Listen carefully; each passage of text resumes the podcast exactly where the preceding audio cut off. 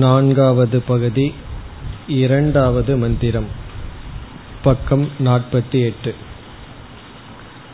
सोऽबिभेद् तस्मात् एकाकी बिभेति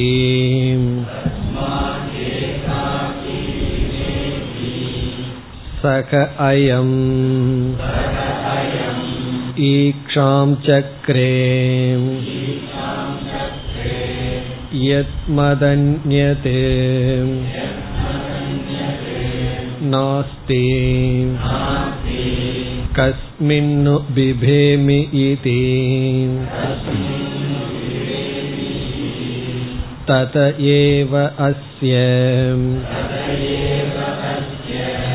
भयं वीयाय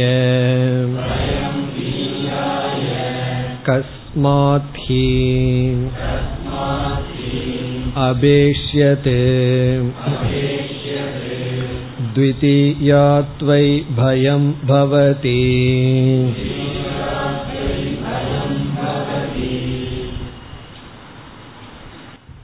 இப்பொழுது நாம் பார்த்து வருகின்ற பகுதியில் சம்சாரத்தினுடைய சொரூபம் சம்சாரத்தினுடைய ஹேது காரணம் சம்சார நிவிருத்தி உபாயம். இவைகள் அமைந்துள்ளது. சம்சாரம் என்பது பல விதத்தில் நம்மால் அனுபவிக்கப்படுகின்றது சுருக்கமாக புரிந்து கொள்ள வேண்டுமென்றால் மனதில் இருக்கின்ற நிறைவின்மை அபூர்ணத்துவம் சம்சாரம்.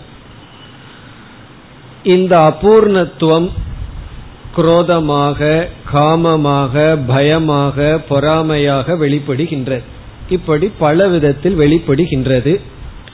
இங்கு உபனிஷத் இரண்டு விதத்தில் கூறுகின்றது.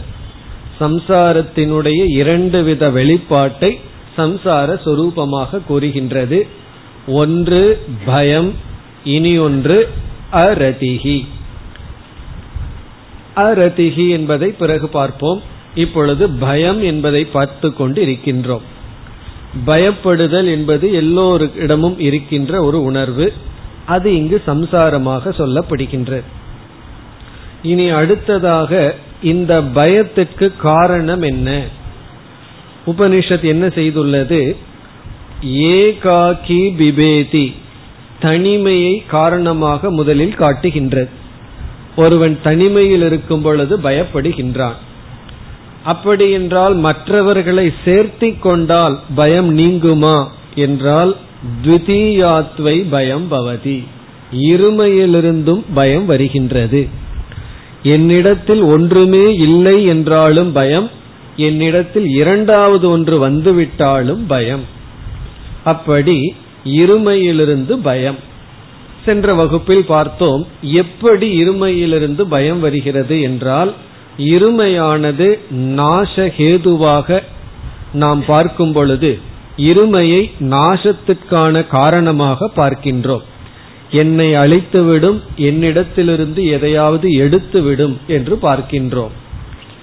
பிறகு எது நாசத்திற்கு உட்படும் என்றால் ஷரீரம் முதலியவைகள் உடல்தான் ஆகவே உடல் அழியும் என்ற பயத்தினால் அழியும் என்ற காரணத்தினால் பயம் வருகின்றது.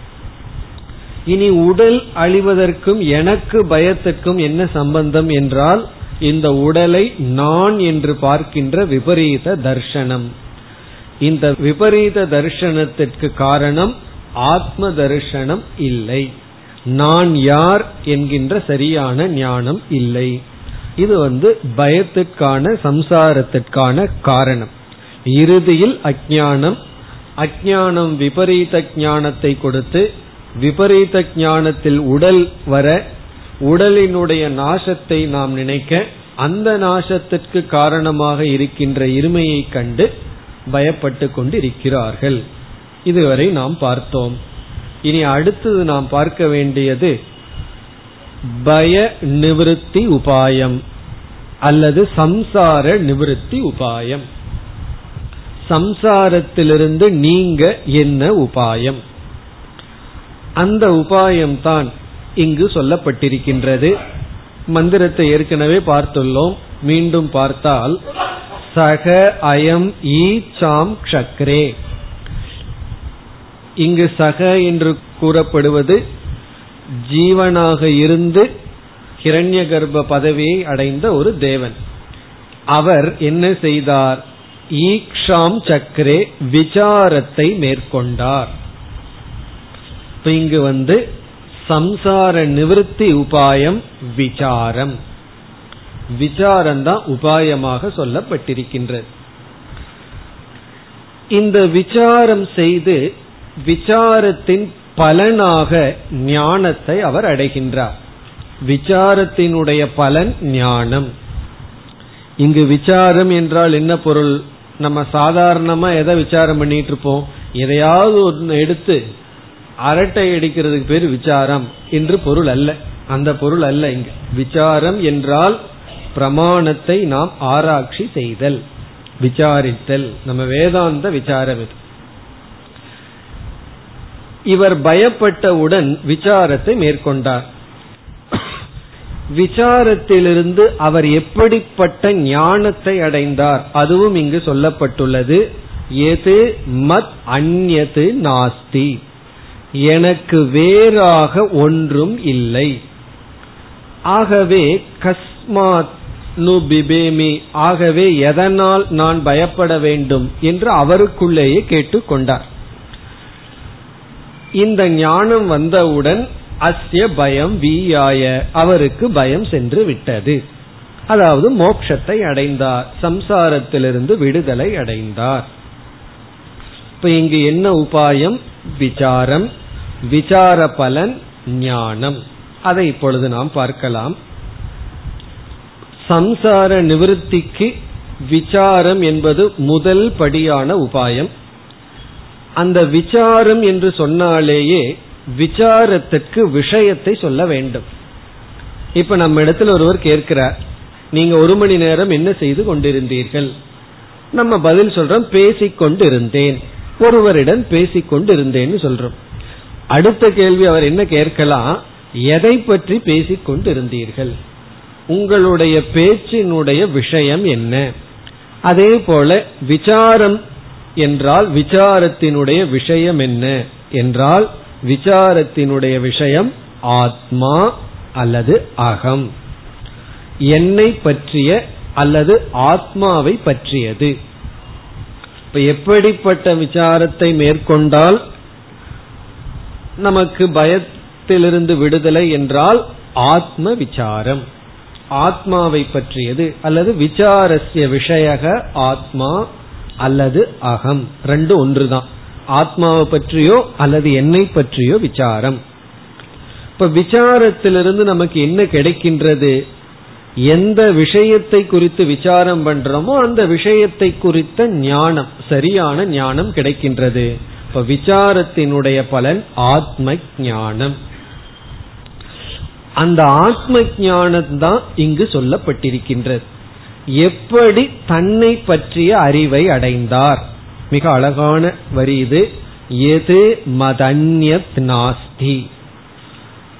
உபனிஷத்துல வந்து விசாரம் செய்து இப்படிப்பட்ட அறிவை அடைந்தார். தன்னை பற்றி இப்படி ஒரு அறிவை அடைந்தார். அந்த அறிவு என்ன? எது மதன்யத் நாஸ்தி. எனக்கு வேறாக ஒன்றும் இல்லை. இந்த அறிவை அடைந்தார். இப்ப இந்த அறிவைத்தான் நம்ம என்ன சொல்கின்றோம்? அத்வைத ஞானம். எது மதன்யத் நாஸ்தி. அத சுருக்கமா சொன்னா அத்வைத ஞானத்தை அடைந்தார். காரணம் என்ன? மத் அந்யத். எனக்கு வேறாக ஒன்றுமே இல்லை. அது வேற வார்த்தையில அத்வைதம் இப்ப அத்வைதத்துக்கு என்ன அர்த்தம் என்றால் துவைதம் இருமை.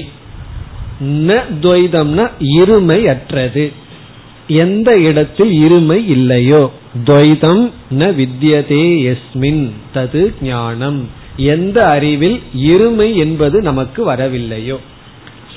இப்ப பயம் எதனால் வந்தது? துதியாத்வை பயம் பவது. இருமையிலிருந்து பயம் வருகிறது. இப்பொழுது நாம் அடைந்த ஞானம் என்ன? இருமை அற்றது. இருமை இல்லை என்கின்ற ஞானம். இப்ப அத்வைதம் என்றால் நாட் மெனி நாட் டூ டூனா டூ பிளஸ் இரண்டு அற்றது. பல அல்ல. பிறகு ஏகாக்கி விபேதி அது வேற இருக்கே. இப்ப இரண்டு அற்றதுன்னா தனியாக இருந்தால் ஒருவனாக இருந்தால் பயம் வருமா என்றால் பயம் வருகிறது என்றால் இந்த அத்வைதம்ங்கிறதுக்கு ஒன்று அற்றது என்றும் ஒரு பொருள் இருக்கின்றது இப்ப அத்வைதம்னா இரண்டற்றது என்று மட்டுமல்ல அது ஒன்றும் அல்ல. இப்ப அத்வைதத்துக்கு ரெண்டு பொருள். ஒன்று நத்வைதம் என்றால் இரண்டு அற்றது இப்ப இரண்டு அற்றது என்று சொன்ன உடனேயே நம்ம மனசுல ஒன்னான்னு கேட்க தோணும். அப்ப நம்ம என்ன சொல்றோம்? ஒன்றும் அல்ல. இப்ப இரண்டு அற்றது அதே சமயத்தில் ஒன்றும் அல்ல. அப்ப என்ன ஆகும்னா இப்போ நான் இரண்டற்றவனாகவும் இருக்கின்றேன் ஒருவனாகவும் இல்லைன்னு சொன்னா அந்த நான் கண்டிப்பாக பயத்திலிருந்து விடுதலை அடைந்த நான். என்ன எப்படிப்பட்ட நான் வந்து பயப்படுகின்றேன்? ஒருவனாக இருக்கின்ற எனக்கு பயம். இரண்டுடன் கூடிய இருக்கின்ற எனக்கு பயம். இப்ப நான் இரண்டற்றவன் எனக்கு இரண்டாவது இல்லை. அதே சமயத்தில் நான் ஒருவனாகவும் இல்லை என்றால் அந்த நான் அத்வைத அகம் பயத்திலிருந்து விடுதலை அடைந்தவன். இப்ப பயத்திலிருந்து நம்ம விடுதலை அடைய வேண்டும் என்றால் ரெண்டு நிபந்தனை. ஒன்று இரண்டாவது இருக்கக்கூடாது ஒருவனாகவும் இருக்கக்கூடாது. அது என்ன என்றால் அதுதான் ஆத்மா அதுதான் உண்மை. இப்ப அத்வைதம்ங்கிற வார்த்தைக்கு இரண்டற்றது என்ற சொல்லுக்கு ஒன்று என்றும் பொருள் அல்ல. காரணம் ஒன்று என்பதை நம்ம எப்ப சொல்ல முடியும்? அதை வந்து இரண்டு ஆகுகின்ற நிலையில தான் ஒன்றுன்னு சொல்ல முடியும். இரண்டுக்கே வழி இல்லைன்னு சொன்னா நம்ம ஒன்றுன்னு சொல்ல முடியாது அரைன்னு சொல்ல முடியாது முக்கால்னு சொல்ல முடியாது. அப்படி பிளவுபடாத ஒன்றாகவும் பளவாகவும் இல்லாத அத்வைத ஆத்மா. அந்த அத்வைத ஆத்மாவை பற்றிய ஞானம் சம்சார நிவர்த்தி உபாயம். அந்த ஞானத்தை தான் இங்கு வந்து அவருக்குள்ள எப்படிப்பட்ட எண்ணம் ஓடியது என்று சொல்லப்பட்டது. எது மதன்யத் நாஸ்தி? எப்பெல்லாம் துவைதம் நமக்கு துயரத்தை கொடுக்குதோ அப்பெல்லாம் எனக்கு வேறாக அது இல்லை. எனக்கு வேறாக எதுவும் இல்லை. ஆகவே நான் எதை கண்டு பயப்பட வேண்டும் என்று ஒரு ஆக்ஷேபனை மனசுல வருது. எதையாவது கண்டு நம்ம பயந்துட்டோம் அப்படின்னா உடனே அத்வைதத்திலிருந்து துவைதத்துக்கு வந்து விட்டோம். அந்த துவைதம் ஏகமாகவும் இருக்கலாம் அநேகமாகவும் இருக்கலாம். இருமைங்கிறது ஒன்றாகவும் இருக்கலாம் பலவாகவும் இருக்கலாம். அத்வைதம் என்பது ஒன்றும் அல்ல பலவும் அல்ல. அப்ப எப்படி இங்கு படிகள்? முதலில் விசாரம் விசாரத்திற்குரிய விஷயம் ஆத்மா அந்த ஆத்மா அத்வைதம் என்ற ஞானம் அந்த ஞானத்தினுடைய விளைவினால் பயம் இல்லை. அது எப்படி பயம் இல்லைன்னா அந்த அத்வைத ஞானத்துல சரீரம் வருவதில்லை. ஏன்னா உடல் எல்லாம் வந்து விடாது. அத்வைதம் நான் ஒருத்த மட்டும்தான் இருக்கின்றேன். உடல் இல்லை சரீர புத்தி இல்லை என்றால் நாச புத்தி கிடையாது. அழிகின்றது என்ற புத்தி கிடையாது. எப்பொழுது நாச புத்தி வரும் அழிகின்றதுங்கிற புத்தி வரும் அழிகின்ற ஒன்று அழியும் பொழுதுதான். சரீரம் அழிய போகின்றது அழிகின்றது தான். ஆனா நான்கிற வார்த்தைக்கு சரீரம் வரவில்லை என்றால் இப்ப சரீர புத்தி இல்லை என்றால் நாச புத்தி இல்லை. நாச புத்தி இல்லை என்றால் பயம் இல்லை. இப்போ விசாரம் விசாரத்தினுடைய பலன் அத்வைத ஆத்ம ஞானம் அதனுடைய விளைவு வந்து ஷரீரம் நான்கிறதுக்குள்ள வருவதில்லை. ஷரீரம் வருவதில்லை என்றால் நாசம் எனக்கு வருகிறது என்கின்ற புத்தி வருவதில்லை. நாசம் வருவதில்லை வருகின்றது என்ற புத்தி வரவில்லை என்றால் பயம் வருவதில்லை என்று இந்த மந்திரத்தில் சம்சாரம் என்பது பயம் பயத்திற்கு காரணம் ஆத்ம அஜானம் ஆத்ம அஜானம் நம்மை விட்டு சென்று விட்டால் நாம் பயத்திலிருந்து விடுதலை அடைகின்றோம். அதற்கு விசாரம் சாதனையாக சொல்லப்பட்டது. இந்த இடத்தில் சங்கரர் ஒரு சிறிய விசாரத்தை மேற்கொள்கின்றார். மிக மிக சிறிய விசாரம். அதுல வந்து ஒரு கேள்வி நம்மிடம் கேட்கின்றார். இந்த பிரஜாபதி அல்லது ஹிரண்ய கர்ப்பனாக இருக்கின்றவர் ஞானத்தை அல்லது ஆத்ம ஞானத்தை எப்படி அடைந்தார்? அவருக்கு இந்த விசாரம் செய்து ஞானத்தை அடைவதற்கு உபாயமாக என்ன இருந்தது?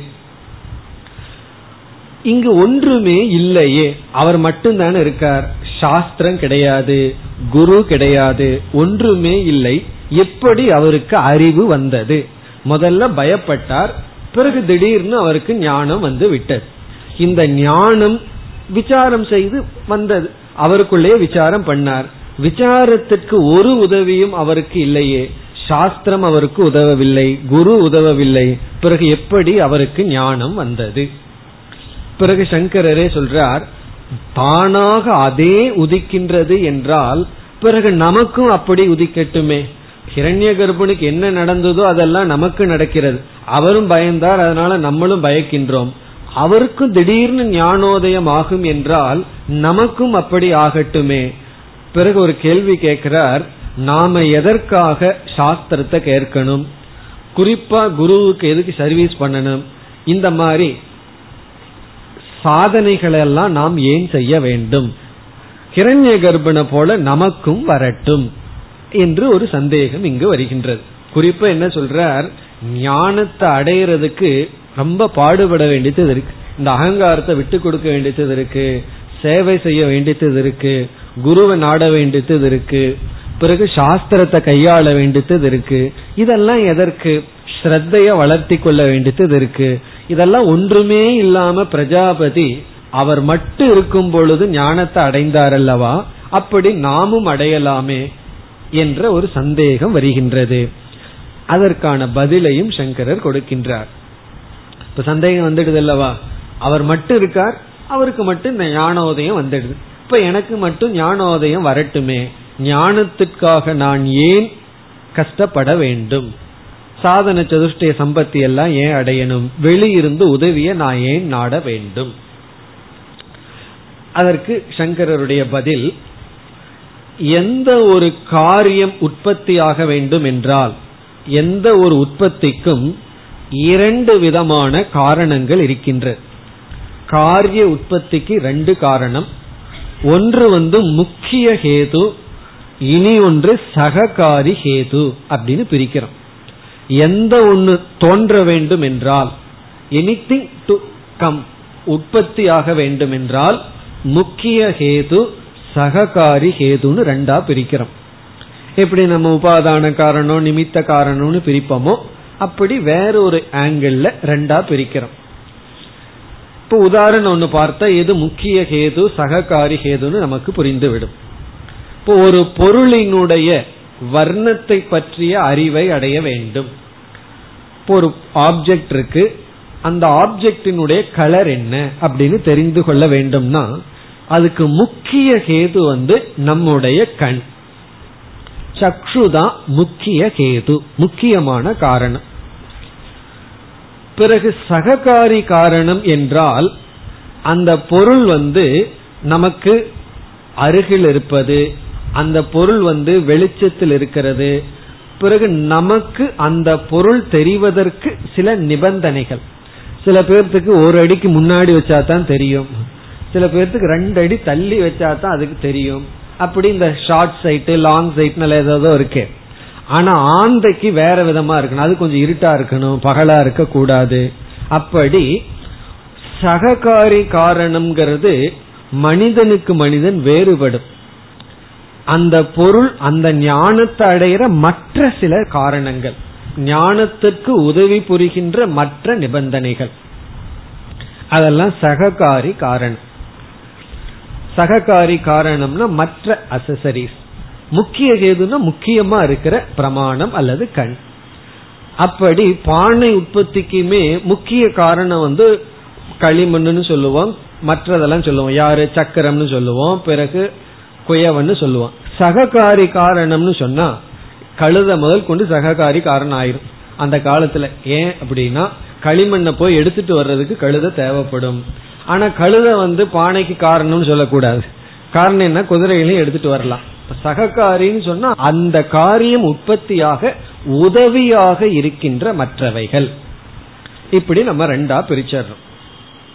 இப்ப அதே போல சங்கரர் சொல்றார் ஆத்ம ஞானத்துக்கு ரெண்டு காரணம் இருக்கு.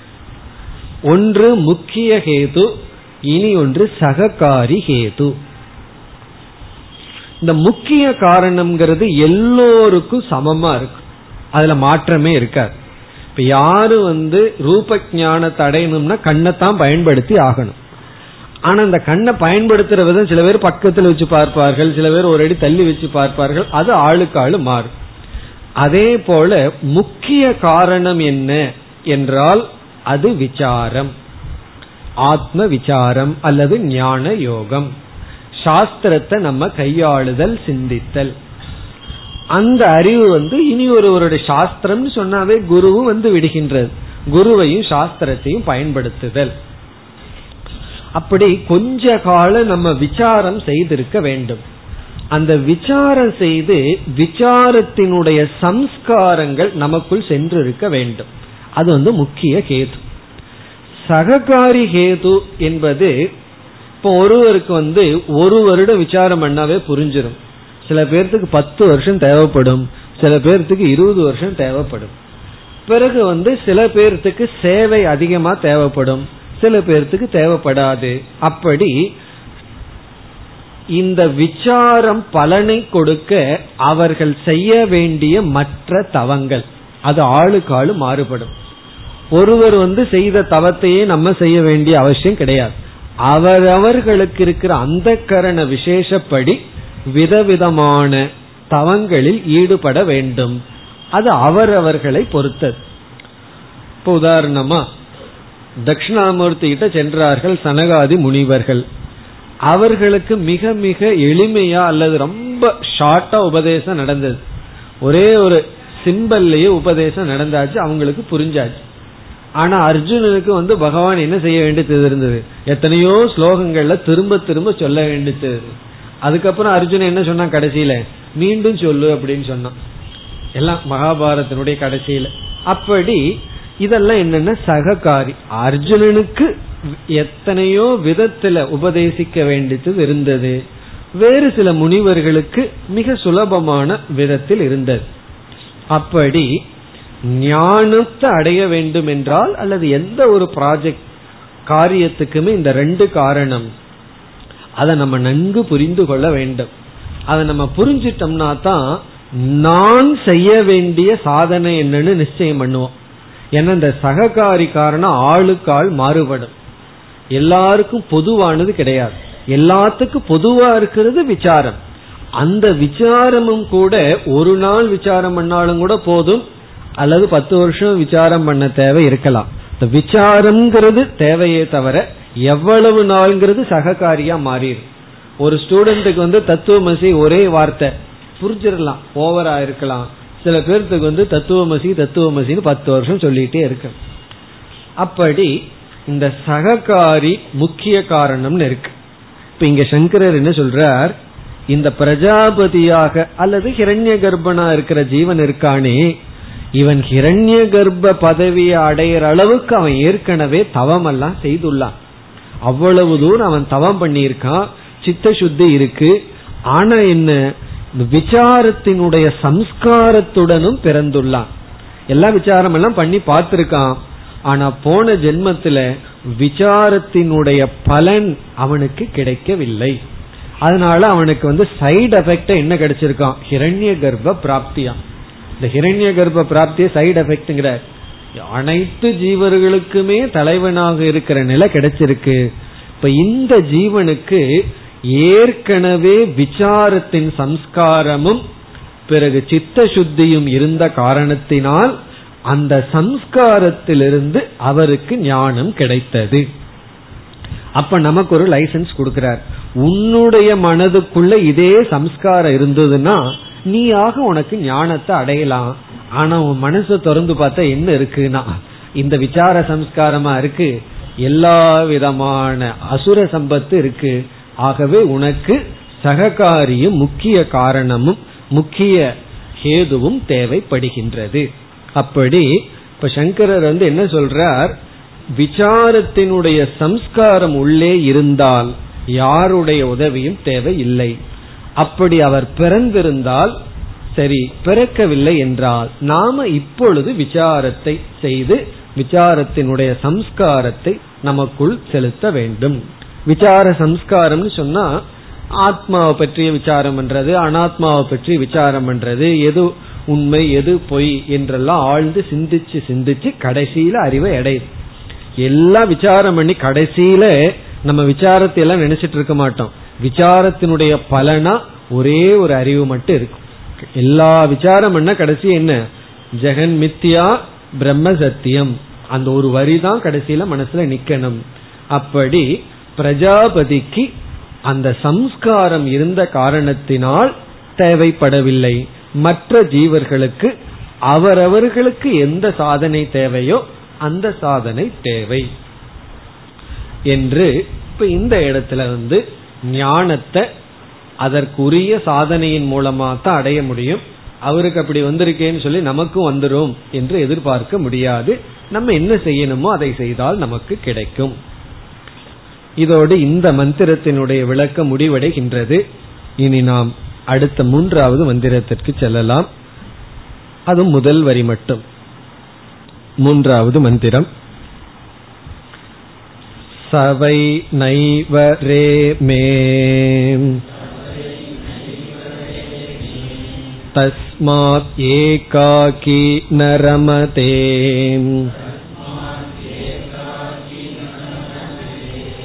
स द्वितीयम् ऐच्छत्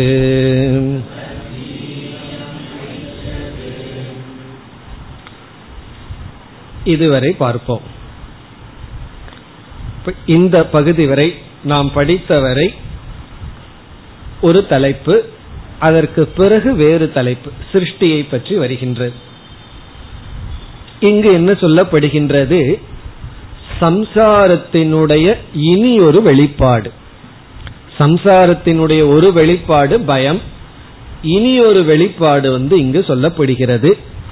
அது என்ன? மந்திரத்தை பார்த்துவிட்டு பிறகு விளக்கத்துக்கு வரலாம்.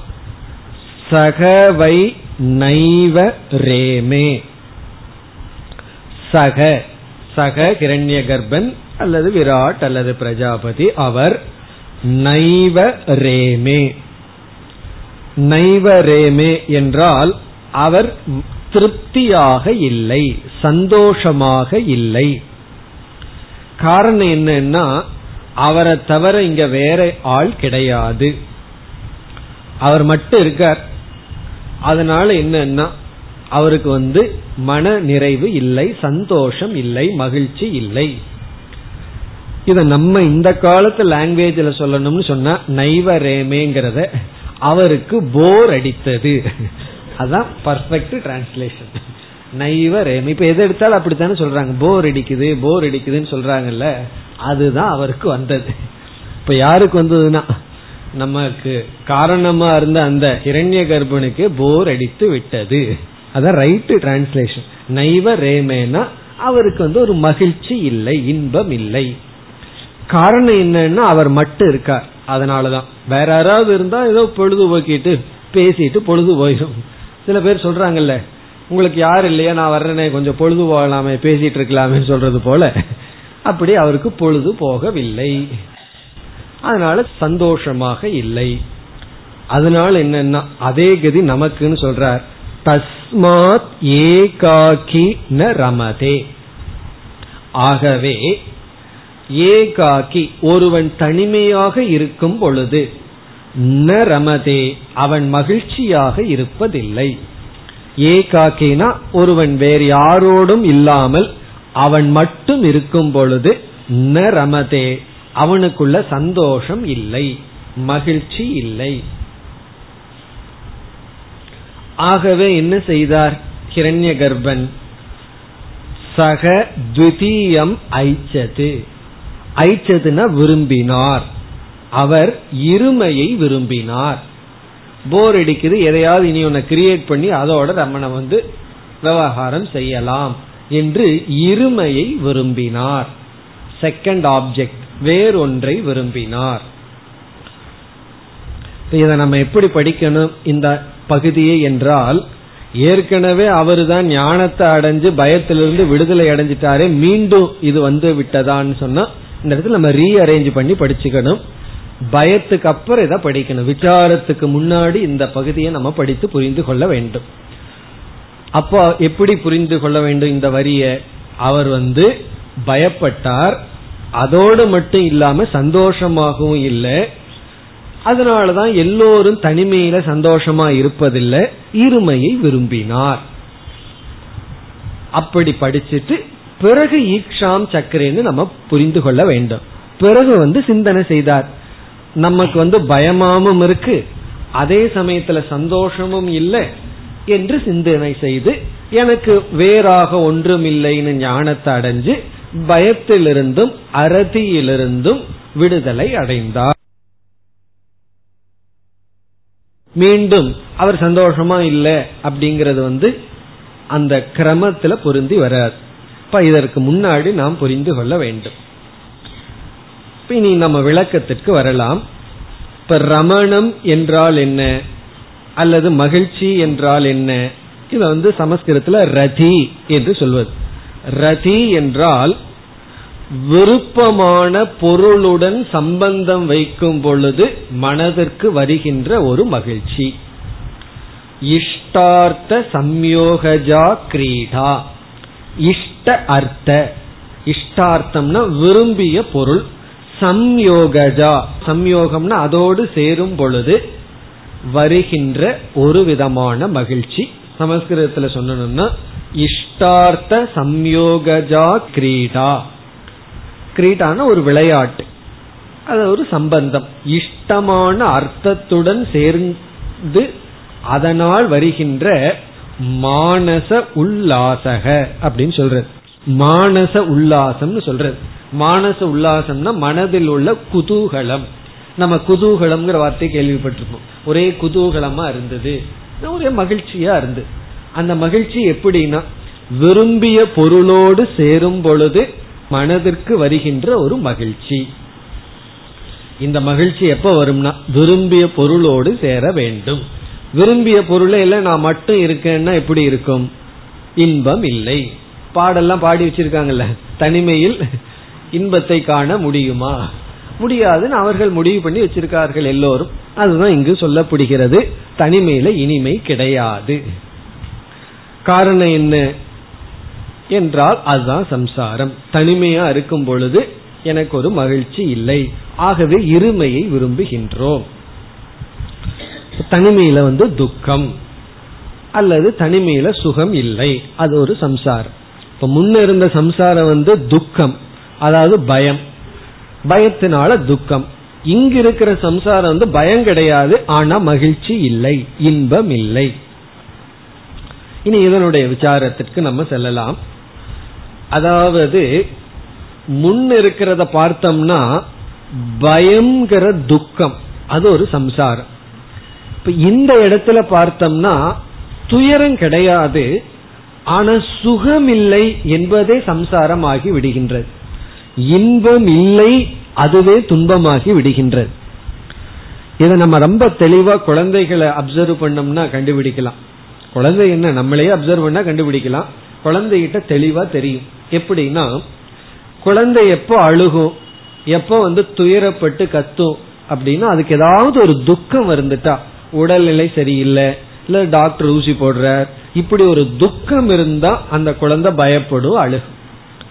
சில சமயம் குழந்தைக்கு பசிக்காது எல்லாம் இருக்கும். ஒரு துயரம் இருக்காது. அம்மா அப்பா பக்கத்தில் இருப்பார்கள் எல்லாம் இருக்கும்.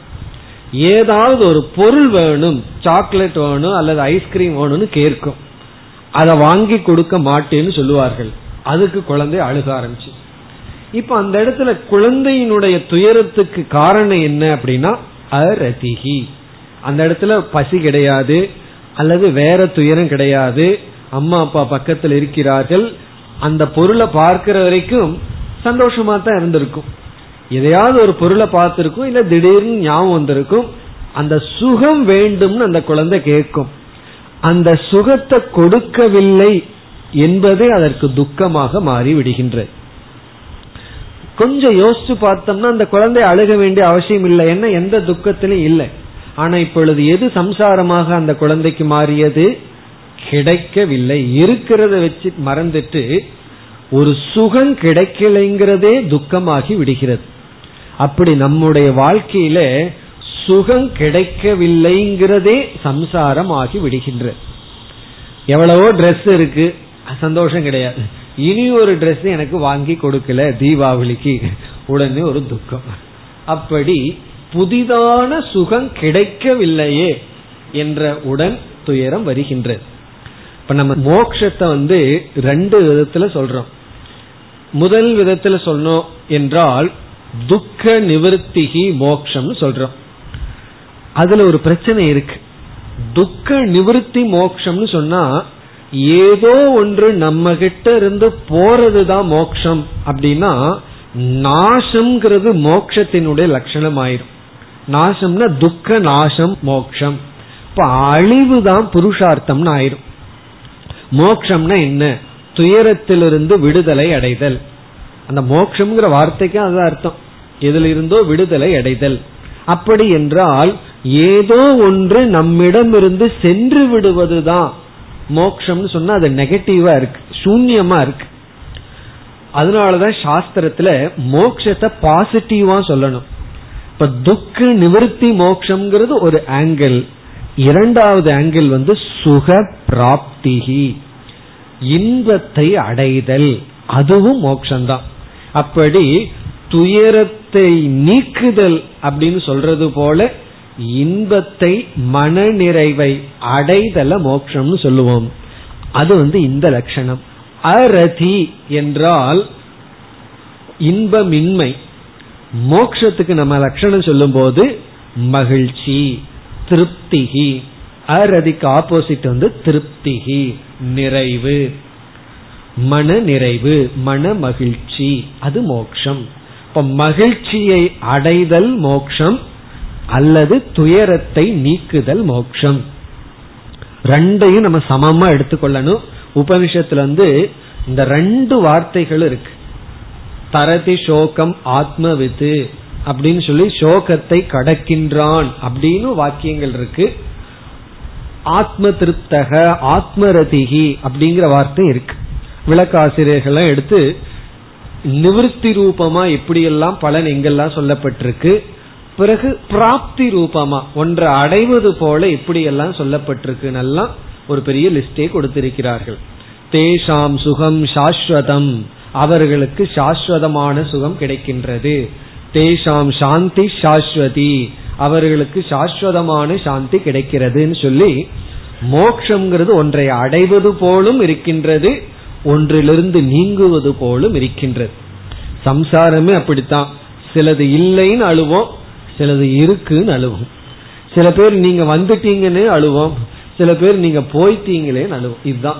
அப்படி சம்சாரமே ஒன்னு வர்றதுனால ஒன்னு போறதுனால மோக்ஷமும் அப்படித்தான். ஒன்னு போகணும் ஆனா அது மாத்திரக்கூடாது.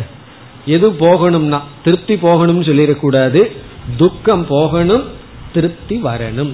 இப்ப இந்த இடத்துல திருப்தி இன்மை சம்சாரம். அப்ப திருப்தி மோக்ஷம். இப்ப எது சம்சாரம்? அரதிகி திருப்தி இன்மை இதையும் நம்ம ஆழ்ந்து சிந்திச்சாதான் இதனுடைய சிக்னிபிகன்ஸ் எல்லாம் நமக்கு புரியும். இப்ப வந்து திருப்தியின்மை சம்சாரங்கிறதுக்கு என்ன உதாரணம்னா நம்ம வந்து ஜெயில பிடிச்சு போட்டுறாங்கன்னு வச்சுக்குவோமே. அவங்க என்ன சொல்கிறார்கள்? ஒரே ரூம்குள்ளதான் நீ இருக்கணும். வேலை வேலைக்கு சாப்பாடு வந்துடும் சொன்னா சந்தோஷமா போய் இருக்க வேண்டியது தானே. ஒரு கஷ்டம் கிடையாது. வேலை வேலைக்கு சாப்பாடு வந்துடும் அப்புறம் வந்து முடியெல்லாம் வளர்ந்ததுன்னா அதுக்கு ஆள் இருக்கு. அதற்கு பிறகு ட்ரெஸ் கிடைச்சிடும் பேசாம இருக்க வேண்டியது தானே. ஆனா அது நமக்கு எப்படி இருக்கு? பெரிய தண்டனை. ஜெயிலேயே ரொம்ப தப்பு பண்றவனை தான் சும்மா பூட்டி வைப்பார்கள். குறைவா தப்பு பண்றவனுக்கு வேலை கொடுப்பாங்க. அப்படி இந்த தனிமையில ஒருத்தனை வந்து தனி செல்லுல போடணும்னா அவன் ரொம்ப தப்பு பண்ணணும். காரணம் என்னன்னா ஏகாக்கி ந ரமதே. என்னதான் மூணு வேளைக்கு சாப்பாடு இருந்தாலும் ட்ரெஸ் இருந்தாலும் எல்லாம் இருந்தாலும் நம்ம சந்தோஷமா இருக்க முடியாது. அதனாலதான் பார்த்தீங்கன்னா ஏழையும் வேலை செஞ்சிட்டு இருப்பான் பெரிய கோடீஸ்வரனும் வேலை செஞ்சிட்டு இருப்பான். ஏழை எதுக்கு வேலை செஞ்சிட்டு இருப்பான்? ஒரு பத்து லட்சம் ரூபா இருபது லட்சம் ரூபா சேர்த்து வச்சுட்டா அதுக்கப்புறம் வேலைக்கே போக வேண்டாம். எஃப்டியில போட்டு சந்தோஷமா இருக்கலாம்னு நினைச்சிட்டு இருப்பான். அது உண்மை இல்லை. ஐம்பது லட்சம் ரூபா இருக்கணும் வேலை பண்ணிட்டு இருப்பான். எவ்வளவு கோடி நம்ம பேங்க் பேலன்ஸ்ல இருந்தாலும் நம்மால சும்மா இருக்க முடியாது. சும்மா இருந்தால் ஏகாக்கி நரமதே. நமக்கு திருப்தி இல்லை. அப்படி பணம் இருக்கிறவர்களாலையும் சும்மா வீட்டில் இருந்துட்டு இருக்க முடியாது. பணம் இல்லாதவனாலே இருக்க முடியாது. எது இருந்தாலும் இல்லாட்டியும் நம்மால் தனிமையில் இருக்க முடியாது.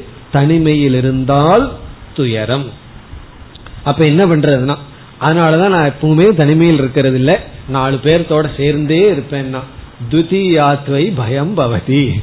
ரெண்டாவதோட ஆளு சேர்ந்தா சண்டை ரகலை. தனிமையில் இருந்தாலும் சந்தோஷம் இல்லை. எங்கெல்லாம் போறதுன்னா பிரம்மன். பிரம்மன் கிட்ட தான் போகணும். அத்வைதத்துக்கிட்ட போகணும். அங்க தனிமையும் கிடையாது. அதே சமயத்துல இருமையும் இல்லை.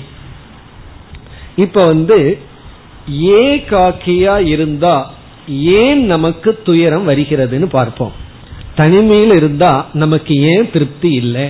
என்றால் நாம தனிமையில எப்படி இருக்கின்றோம் அப்படின்னு பார்த்தோம்னா நாம் ஒரு சம்சாரியா இருக்கும் பொழுது கர்த்தா போக்தா சம்சாரின்னு சங்கரர் பல இடத்துல சொல்லுவார். எது சம்சாரம்னா கர்த்தாவா இருக்கிறது சம்சாரம் போக்தாவா இருக்கிறது சம்சாரம். அந்த டூவர் என்ஜாயர். அந்த ஒரு ஷிப் என்ஜாயர் ஷிப்போடு இருக்கிறதே சம்சாரம். இப்ப நம்ம வந்து போக்தாங்கிற ஸ்டேட்டஸுக்கு வருவோம். போக்தா அப்படின்னா அனுபவிப்பவன். இப்ப நான் வந்து அனுபவிப்பவனா இருக்க விரும்புறேன். இப்ப என்னைக்கு நான் அனுபவிப்பவனா இருக்க விரும்புறேனோ இந்த போக்தாவுக்கு என்ன தேவைப்படும்?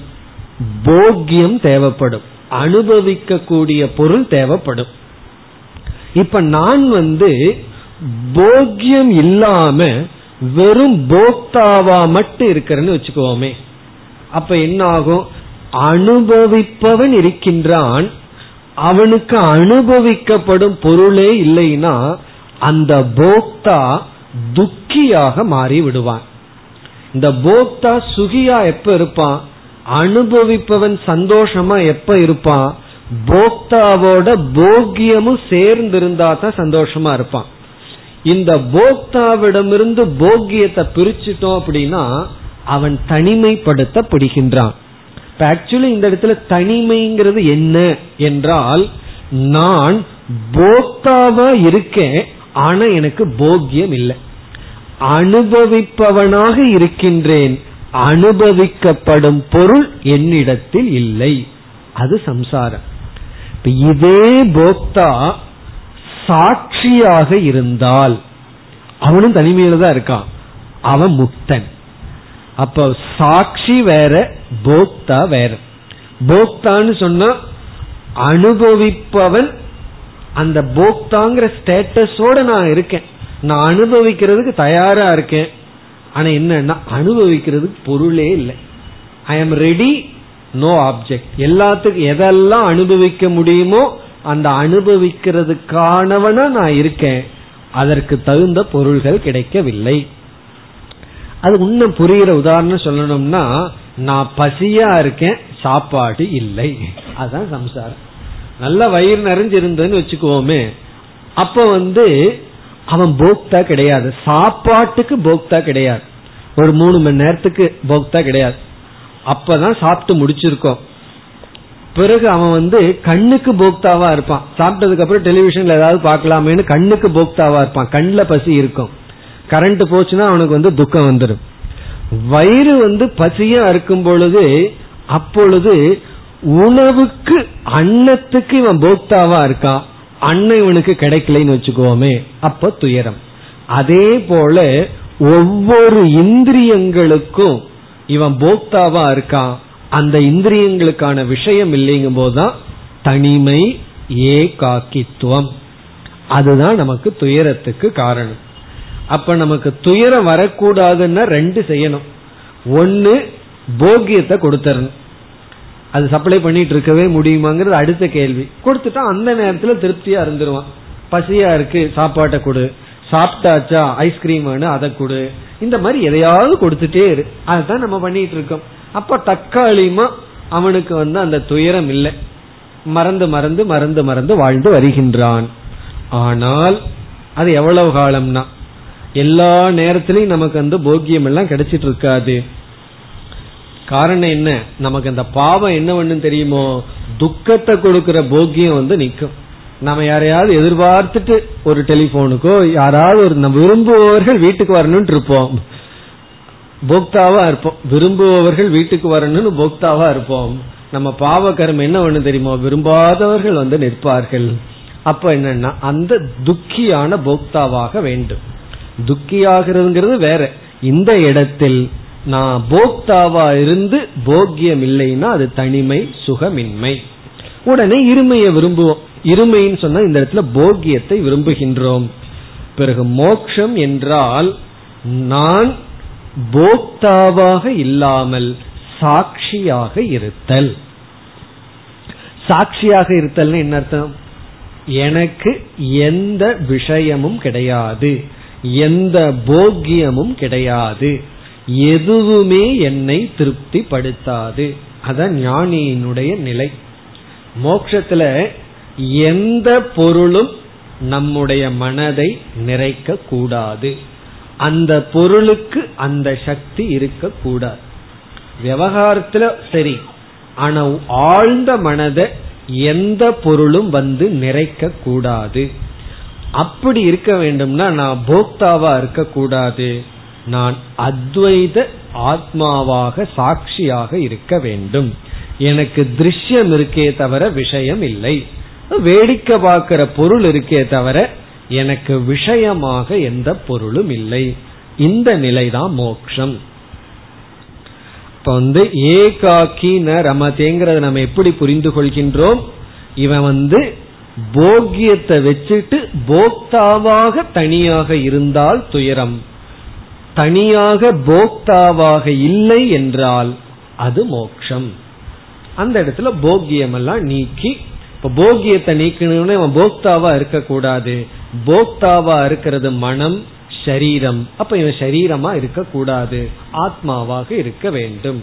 நான் ஷரீரம்னா நான் போக்தா ஆயிருவேன் அகம் அஷரீரக அசரீரோவை ந பிரியா பிரியே ஸ்பிருஷதக. ஞாபகம் இருக்கோம் அஷரீரக அகம். அஷரீரியாக இருக்கின்ற எனக்கு பிரியமும் அப்பிரியமும் இல்லை என்று இங்கு மோக்ஷம் என்பது போக்தாவாக இல்லாமல் இருத்தல் அல்லது சுக பிராப்தி சம்சாரம் என்பது சுகமின்மை அல்லது துக்கத்தினுடைய இருப்பு. துக்கம் இருக்கு சுகமில்லை சம்சாரம். துக்கமில்லை சுகமுண்டு என்பது மோக்ஷம். இதுவரை நம்ம வந்து சம்சாரத்தையும் பிறகு சம்சாரத்திற்கான ஹேது சம்சார நிவர்த்தி உபாயத்தையும் பார்த்தோம். இதோடு இந்த டாபிக் இந்த தலைப்பு முடிவடைகின்றது. இப்ப நம்ம வந்து இந்த நான்காவது செக்ஷன்ல வேதாந்தத்தை ஆரம்பிச்சிருக்கோம். அந்த வேதாந்தத்தினுடைய ஆரம்பம் இதுதான். எது சம்சாரம்? சம்சார காரணம் என்ன?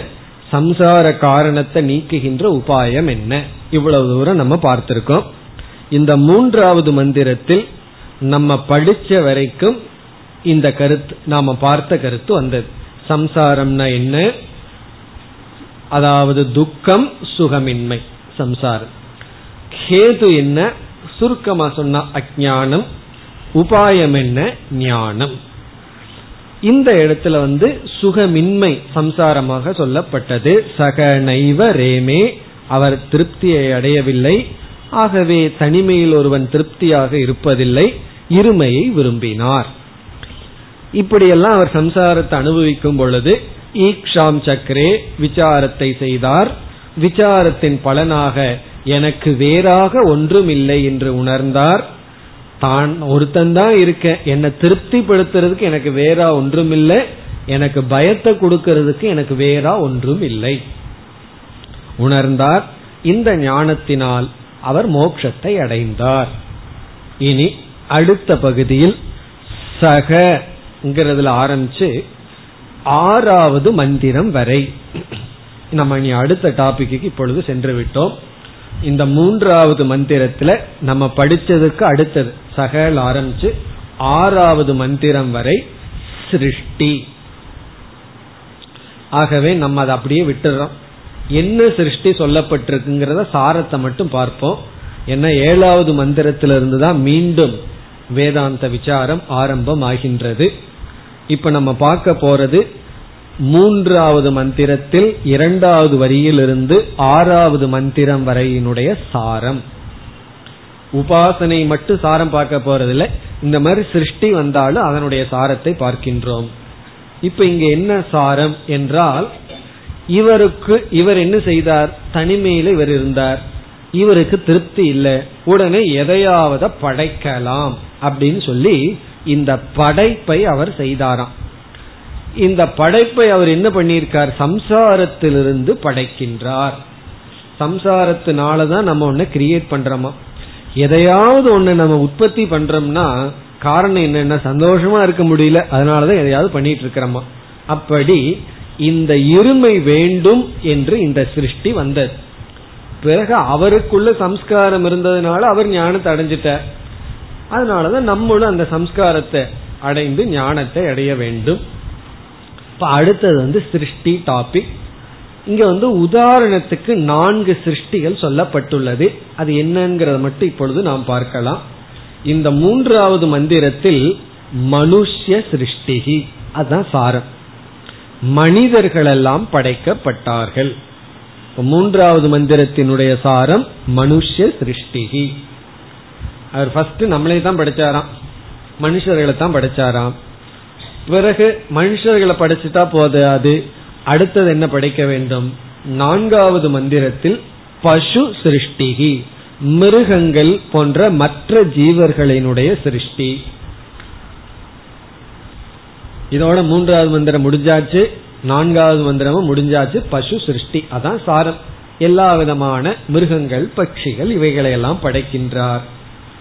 பிறகு ஐந்தாவது மந்திரத்தில் ஹிரண்ய கர்ப்பனுக்கு சிருஷ்டி என்ற ஒரு டைட்டில் வருது.